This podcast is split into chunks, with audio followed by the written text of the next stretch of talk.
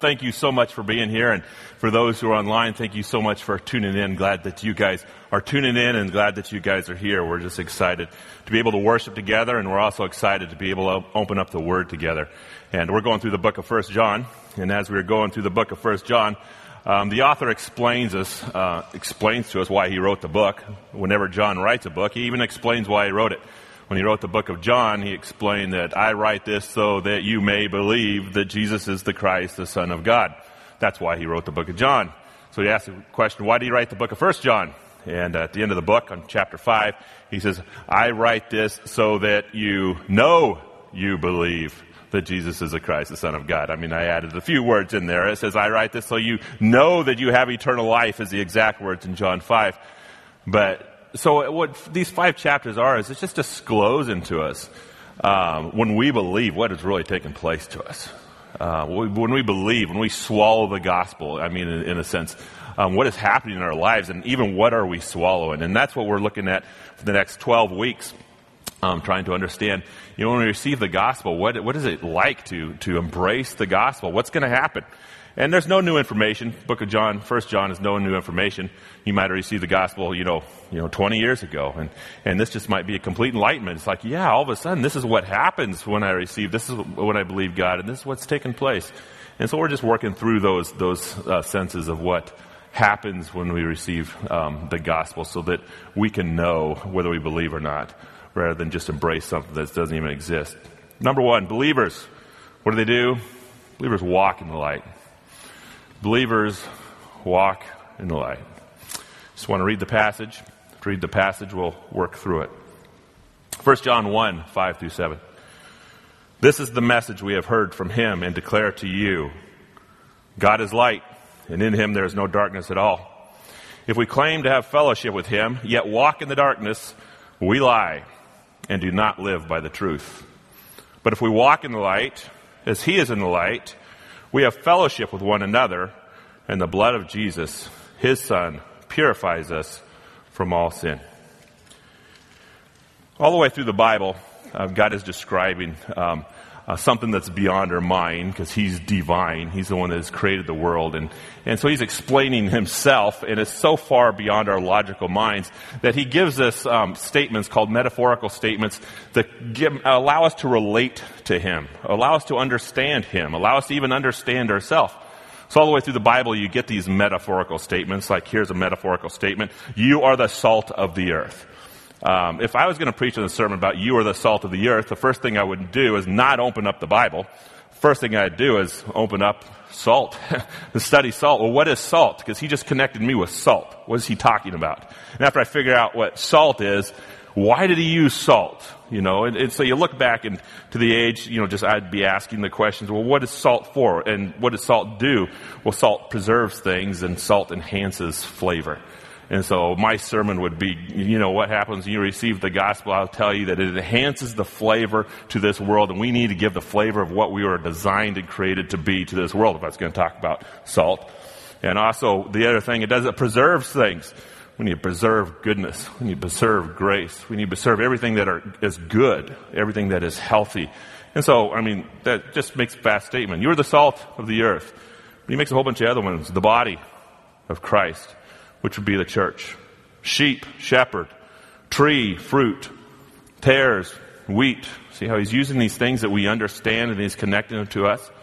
And then he makes things about himself and he makes statements about himself. And whenever he makes statement about himself and we're trying to grasp this, this God and we're trying to grasp Jesus Christ. So we try to grasp him and he starts to use words like metaphorical statements.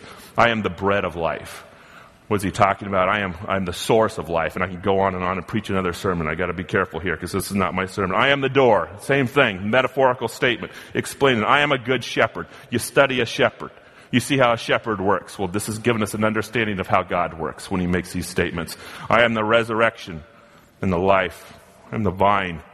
I'm the way. I'm the truth. I'm life. Metaphorical statements that give us an understanding of what the divine looks like. And then there's one called I am the light. I am the light of the world.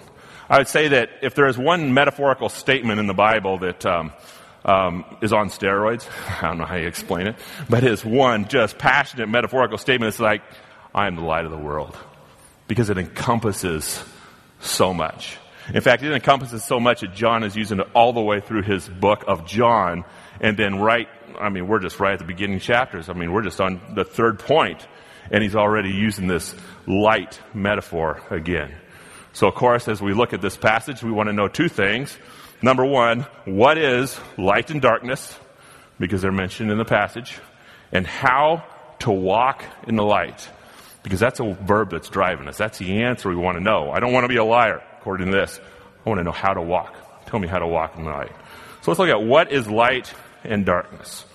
Number two, light and darkness are realms, kingdoms. When you start hearing the word light, you start seeing it being connected with many things. In our passage, you see God is light. And what's he saying? I am light. He's not saying, if you want to note this, he's not saying I am a light. He's just saying the statement, I am light. I'm not a light. No, period. I am light. Somebody else used the word, I am light too. Jesus Christ. I am the light of the world. Now we can connect this pretty easy because you have God and you have Jesus and you have the Trinity. God is light and Jesus is the light of the world. But then Matthew explains, you are the light of the world as well. Whoa. Well, you're the light of the world? Meaning I'm the light of the world? And then they also talk about children of the light. Walk in the light. The light of righteousness. You see this word light is just used in so many different cases and so many different scenarios. What is, what is he talking about when it comes to light? Well, he's talking about there is a, a kingdom, and the kingdom is light, and then there's a kingdom of darkness. Now, if you have a kingdom, you have to have two things. You have to have a king, and you have to have a dome. It's a dome. You have a king. No, you know what a king is. A king is the one that's ruler, but you are not ruler of absolutely anything unless you have a dome, a domain. So that's what kingdom means. King, and then you have a domain. And if you have a domain, you can be the king. Well, God says, I am light, and this is my kingdom. And what is my domain? Is light. It's kingdom. It's a realm. You see what happens is when we accept God as our Savior, we don't just accept God so we get, get into heaven. A lot of people say, I just want to get into heaven, you know, when I die. No, when we accept Jesus Christ, what are we doing? we're moving from one kingdom to the next kingdom. Because when we are born, we are born in our sin. We are born into darkness. And when we accept Jesus Christ, we are moving from darkness to what? An entirely new, different kingdom. An entirely new, different kingdom. You live in a kingdom of darkness when you're born, and you move into a kingdom of light when you receive Christ. Colossians 1 12. Giving thanks to Father who has qualified you to share in the inheritance of the saints in the kingdom of light. For he has rescued us from the dominion of darkness and brought us into the kingdom of his son he loves. Acts 26, 18. To open their eyes and turn them, and turn them from darkness to light and from the power of Satan to God. You see the king? There's two different kings that are taking place. God is a king of light, but there's also a king of the darkness according to this passage. And who's that? It's Satan, pulling us from Satan to himself. 2 Corinthians 4, in whose case the God of this world has blinded the minds of the unbelieving so that they might not see the light of the gospel of the glory of Christ.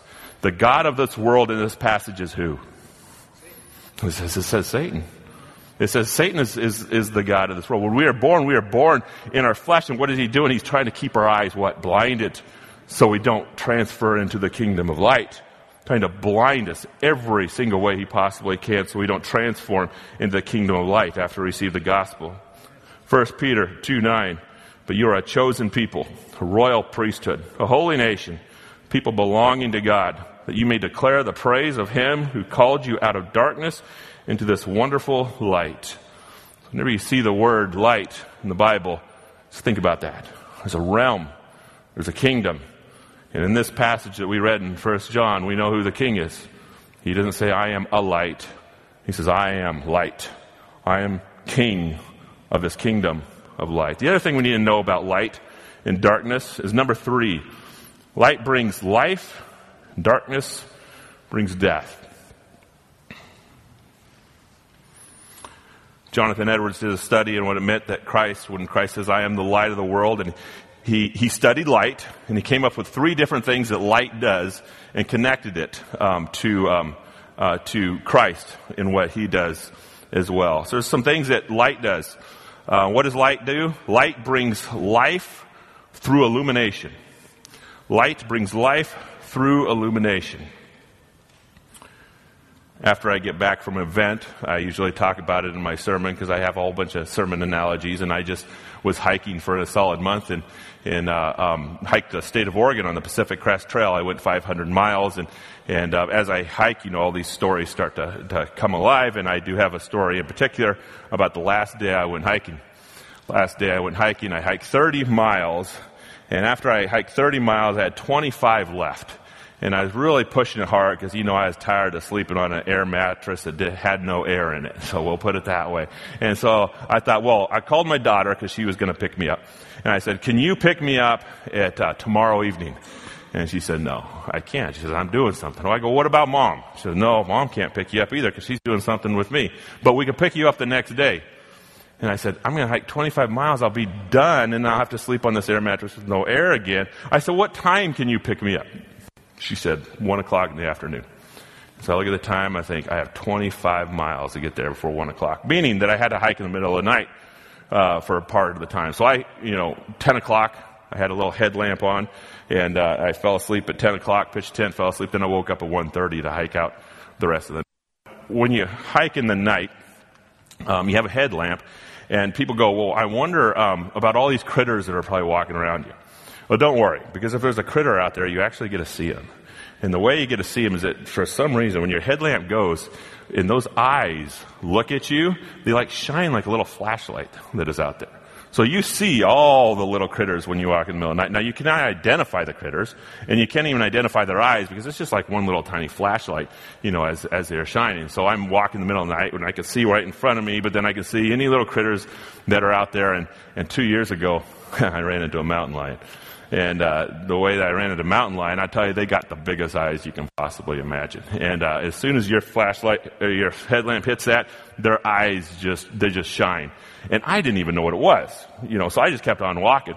And uh, and then he, he went down up on the trail, and I walked right practically on top of him. And there was not only eyes, there was a whole body in view then. And I'm like, ah, this is not good. So just in that story, I stopped because that's what you do when you see a mountain lion. You stop and you get away. I quietly walked away and I went back to camp, fell asleep in my tent, did not do that again until this year. I did it again.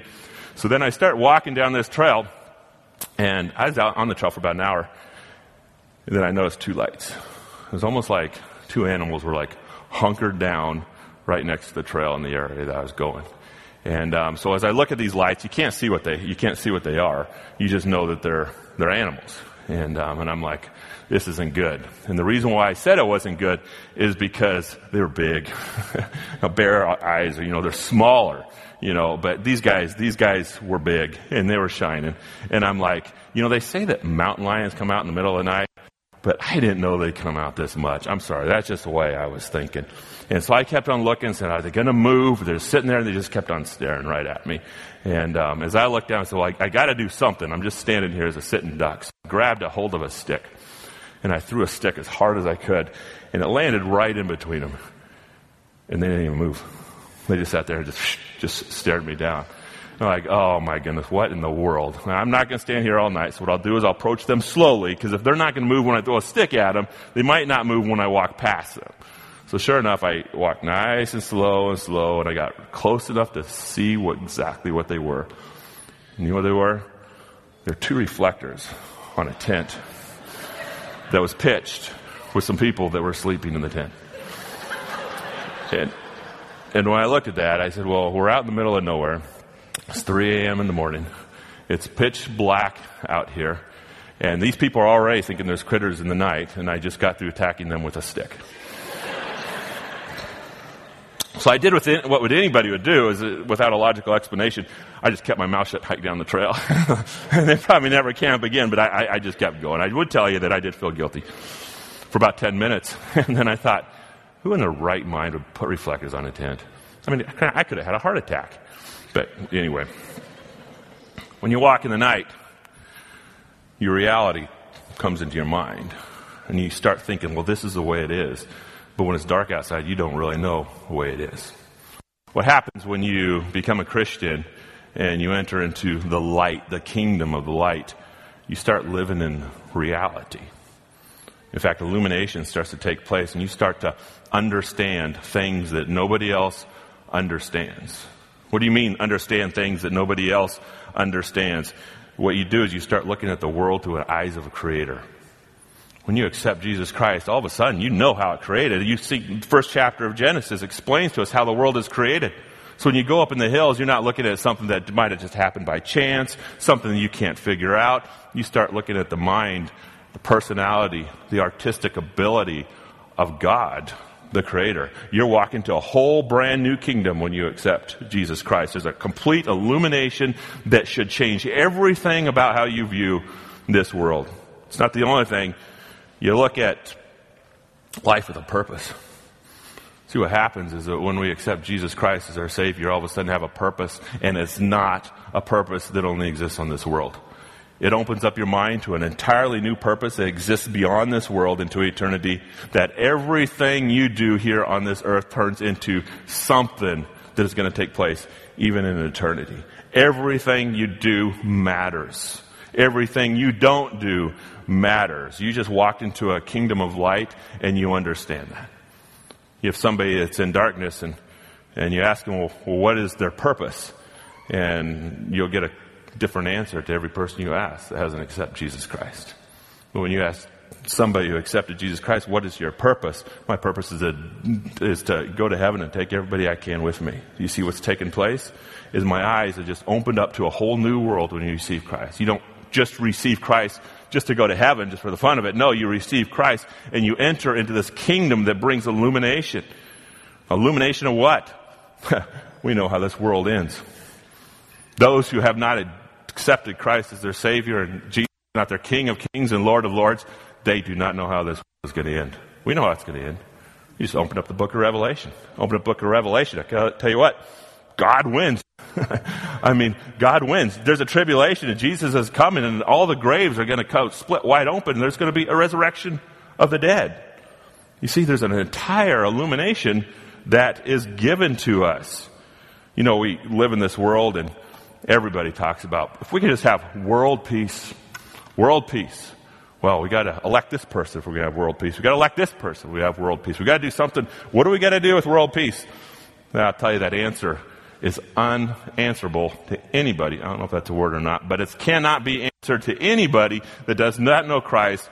But it just shouts from the pages of Scripture that when you accept Christ, it's completely to us of why the world is going in, of, of, of how to have world peace. And it's all located under one word.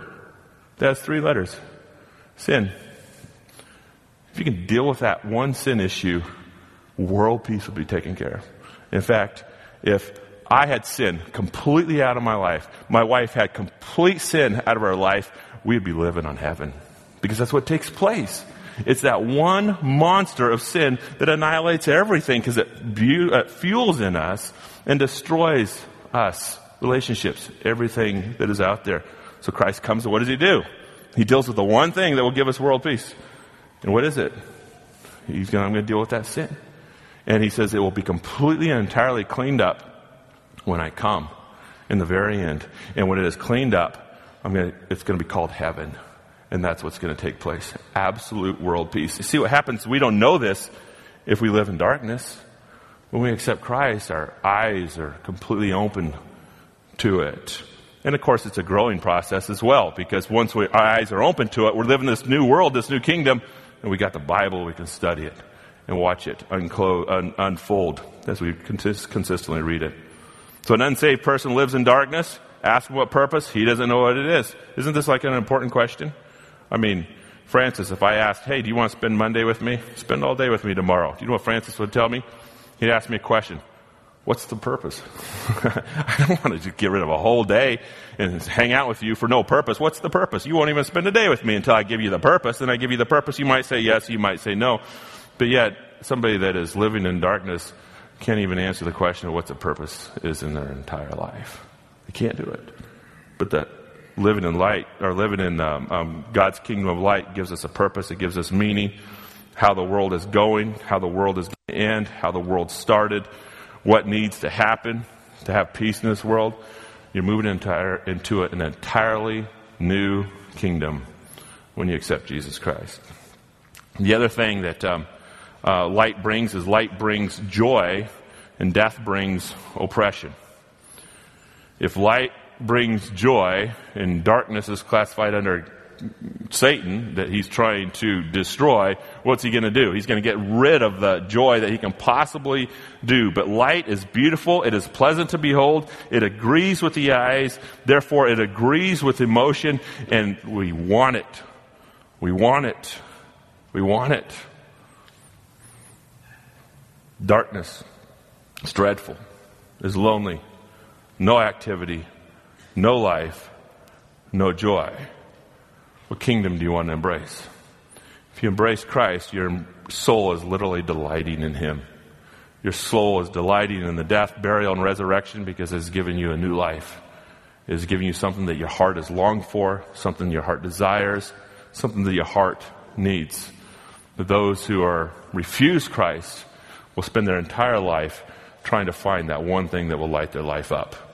And we can see the rich even destroy themselves in the process because it does not light them, light them up. The other thing light does is light causes life through growth. Light is what started this world. If you look in first, um, if you look in Genesis, you will see that the uh, creation started, and, and what's the first thing that takes place? Light was created. And um, you look at um, life, you see something that is going to be created, sustained, and something that is going to grow. And light has to exist if that's going to happen. If you go into darkness, what are you going to see? You're going to see death, wet, lonely, lost. You know, I was thinking about things I used to do when I was young. And one of the things that I used to do in Gold Beach is we'd find all these caves that we can go into. And we'd find these caves, we'd go as deep as we possibly can. It was just so thrilling to us to go into deep caves. And you know what was down there? Number one, it was cold, it was wet, it was dark, it was lonely, and I looked at my life and said, you know, I don't go into caves anymore. it's just, it's just not thrilling. And you know why? Because they're all the same. In fact, there's no creatures in there. There's no animals in there. There's absolutely nothing in there. Everything is dead. So once you do it once into one cave, you, have you, been them all. You've been into them all because of the loneliness that takes place there. I was went motorcycle riding um, on Friday and then came back on Saturday right in time. Got home right in time to preach. And um, I I go with somebody I should not go with. And the reason why is because he is really, really, really good. And he is connected to probably some of the best people that even ride motorcycles. And, and if you ride motorcycles, you, you know what I'm talking about. But we went to the Gifford Pinchot Wilderness in Washington, and I tell you, those trails are extreme. Up, hard, fast, rocks, roots, throttle wide open, because if you don't, you can't get up it. And if you do, you flip over coming backwards. I mean, it's just, it's just as nasty as could be. I think the only reason he invites me is because I haven't died yet. So he keeps on inviting me to see if he's, uh, yeah, anyway. But yesterday, there's this one trail in particular. It's two miles up. This nasty, nasty, nasty, nasty trail. And, and there's no warning sign when you get to the top. All of a sudden you get to the top and it's just like this peak that just overlooks the entire, the entire wilderness.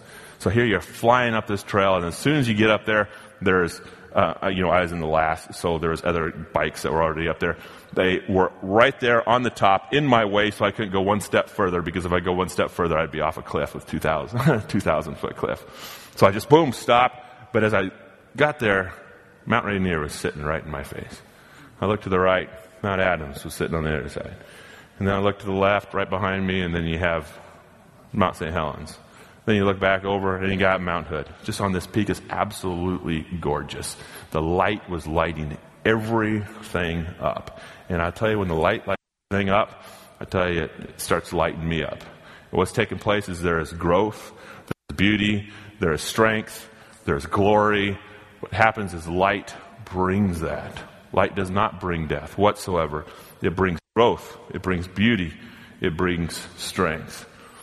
Christian, when they receive God, there's one thing that happens to them is, is they grow because they're moving into a whole new kingdom and to go into this kingdom of light and to understand what you are literally living in, it's, it's, it's almost impossible not to be there for 20 years and not have one ounce of growth in this process. But that's a whole other sermon walking down. But just wanted to make that statement. What does light do? It brings growth. When the sin comes up, it's going to grow. When it goes down, things do not. So want to ask the big question. Well, I want to walk in the light. How do you walk in the light? There's this entire kingdom about the light. Light brings illumination. Light brings joy. Light brings growth. Just give me a simple step of how to walk in this light if this is something you're, the Word is asking us to do. So just to make it as simple or wrapped up as we possibly can, number four, walking in the light is walking in such a way that puts life in you. Walking in the light is walking in such a way that puts life in you. And I just want to fold, unfold of what this means because this is what you should do if you want to walk in the light. Number one, embrace salvation. you haven't even started. I don't want to be too aggressive here, but if you have not received Christ as your personal Savior, you have not started to be able to grasp the entire concept of what you were created for.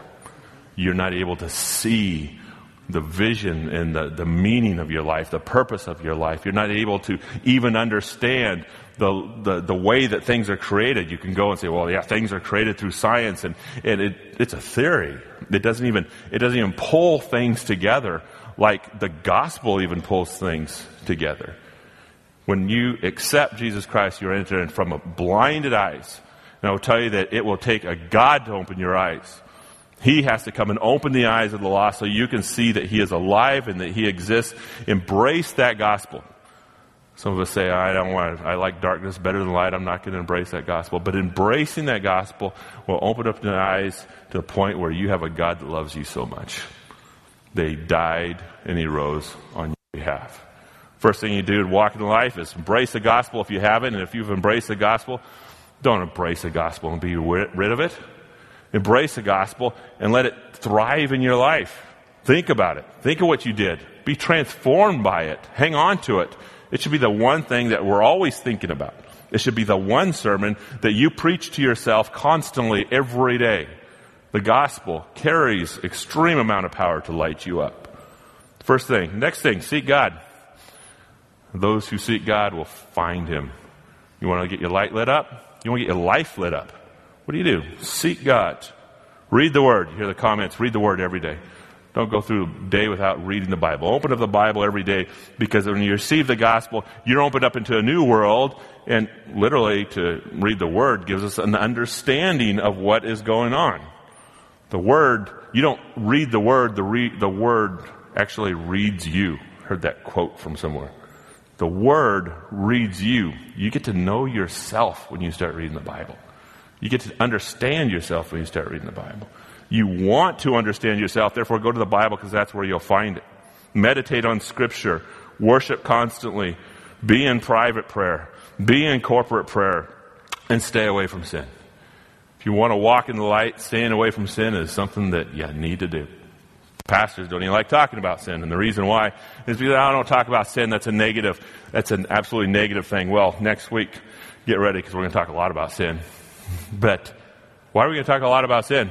Because if you want to shut your light out, bring sin into your life. Feed on sin. Never forget one time. I don't know why this one time just sticks in my mind. My daughter was probably like three or four years old. And, um, and she's three or four years old. She did something she wasn't supposed to do. I raised my voice at her and I said, You, whatever it was, knock it off or whatever it was. And I looked at her and her face just all of a sudden went pale and flat, like, I can't believe dad just did that. and do you know what I thought? I just took the light out of her. And if I take the light out of her, I just took the life out of her. What was it? My sin does what? Takes the light even out of others. She needs to see somebody who is alive, who is a dad who is alive. But if I choose to sin, consistently sin, consistently be angry even at her, she, her heart is going to have to get hard for her to exist in my home. If I choose to keep doing that. Do you see what sin does? Sin shuts the light out. It shuts the light out of you. It shuts the life out of you. Anger, greed, hate, malice, unforgiveness, all those things are designed to what? Shut the life out of you. You see how it works when you walk into the kingdom of darkness, into the kingdom of light. God says, hey, don't do this. There's a reason why he says it. Because he loves you and he loves others. So if you want to light your, your light up, your life up, embrace salvation, seek God, read the Word, meditate on Scripture, worship constantly, be in private prayer, be in corporate prayer, stay away from sin because every time you do this, you're bringing illumination, joy, and strength into your life. Embracing salvation, illumination, joy, strength, seek God, illumination, joy, strength. You see how feeding on the Word of God and worshiping brings it and lights you up? Lights up your life? Number six. Oh, no, I don't want to I want to, I want to stay on this for one more second because I tell you it's a fun piece to stay on. Fellowship with God lights you up in one of the best passages in the Bible. That is just my verse. I just, just love the verse. Is Acts 14, it's Acts 4.13. And it says, Now as they observed confidence of Peter and John and understood that they were uneducated and untrained men, they were amazed and began to recognize them as having been with Jesus. Here you have the disciples. They're being observed by the world. They're being observed by the people. And what was the observation that they had first? These guys are idiots. They're uneducated and they're untrained. They're unexperienced and they're changing the world. They're changing the world. They're overthrowing the Roman governor. In fact, the whole world's been changed because of these people. What people? An uneducated, untrained, men. But at the bottom, okay, now we figured it all out why they're changing the world. And what's a simple statement? Because they've been hanging out with Jesus. Jesus has been hanging out with Jesus. They've been hanging out with the light. And when they hang out with the light, it lights them up to the point to change the world. And when we hang out with the light, just hanging out with the light, bracing, seeking God, private prayer, when we're hanging out with the light, what's going to take place in our life? We're going to be lit up to the point of changing our family, to the point of changing our work environment, to the point of changing the world around us. If uh, there was a challenge that said, well, what do I do now I, I'm a Christian? First thing to do is not do anything yet except meet with God. That's it. Because His light's what's going to make a difference, not your light. But His light living in you is going to make a difference. John 1 4 says, In Him was life, and that life was the light of men. Here's a quote from Charles Spurgeon. Many people view their Christianity in two steps embrace God and then work for Him. The two steps of Christianity is embrace God and He does a work in you. And your world has changed as a result. Embrace God and He will do a work through you. How important is it to read the Bible? How important is it to pray? How important is it to worship? It's completely essential. Number Five. Next thing. Walking in the light is walking in such a way that puts life in others. I feel like every week I preach the same sermon. And the reason why I feel like I preach the sermon, the same sermon every week is I always talk about this gospel. it's an awesome, beautiful gospel. And there's a sin dynamic that gets thrown in there, um, you know, every once in a while as well. But we always end up on this one point. Love God and love others. Have fellowship with God and have fellowship with others. It's the exact same thing that the passage is saying. It says, if we claim to have fellowship with Him yet walk in the darkness, we lie and do not live by the truth. Love God and what? Love others. And according to Matthew, you'll take care of the entire law that isn't taking place. So walking the light is walking in such a way that puts life into others. What does that mean? Well, if you really want to light somebody up, you can't keep the gospel concealed. You cannot keep the gospel concealed if it is the source. In fact, a Christian that has embraced the gospel, is fueled by the gospel, is in love with the gospel, and knows what comes with the gospel, can't keep his mouth shut. Can't keep her mouth shut. Share the gospel. It is life. Love unconditional. Do not let sin enslave you. Remember how it destroys. Remember how it ruins. Remember the destruction. Don't be addicted to it. Don't be enslaved by it. Don't be ruled by it. Forgive, serve, sacrifice, and be kind. Walking in the light is walking in such a way that puts life in you, and walking in the light is walking in such a way that puts life in others. John 8 12 says this. This is Jesus speaking. I am the light of the world. He who follows me will not walk in the darkness, but will have the light of life. Matthew 5:14 says, "You are the light of the world." You see how the kingdom is working? You are the light of the world. A city set on a hill cannot be hidden, nor does anyone light a lamp and put it unto a basket, but on a lampstand, and it gives light to all who are in the house. Let their light shine before men in such a way that they may see your good deeds, your good works, and glorify your Father who is in heaven.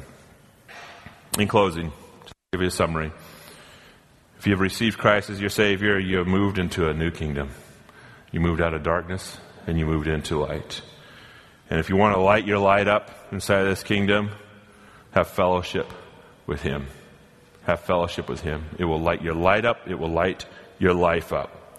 And then, if you want to light your light up, or light others' light up, is the next way to walk in the walk in the light is light others' lights up. By letting Christ love, by letting Christ love in you will shine to a lost world who is in darkness and be able to see the truth that you possess. And that is how people respond. Not by looking at you, not by looking at your gifts, but by looking at somebody who has hung out with Jesus. And as a result, that person has been changed from the inside out. Let's pray. God, we just thank you that you are the light of the world. And God, your commands and your directions um, to us is to have fellowship with you. God, I just think of the commands that you give us, God, are not too hard. They're not too hard. But God, they are just simple statements of love you as the first commandment. Love you with all our heart, soul, strength, and mind. I just pray for every person in this room and me as well, God, that we will have fellowship with you, that we'll set goals, that we'd have it in our mind and have appointments, God, with you and, and talk with you, God, all the way through the day. Because we live in a dark world and it needs a light. And that light will come, God, in regards to our fellowship with you. God, we just thank you for your goodness and your blessedness to us. In Christ's name, amen.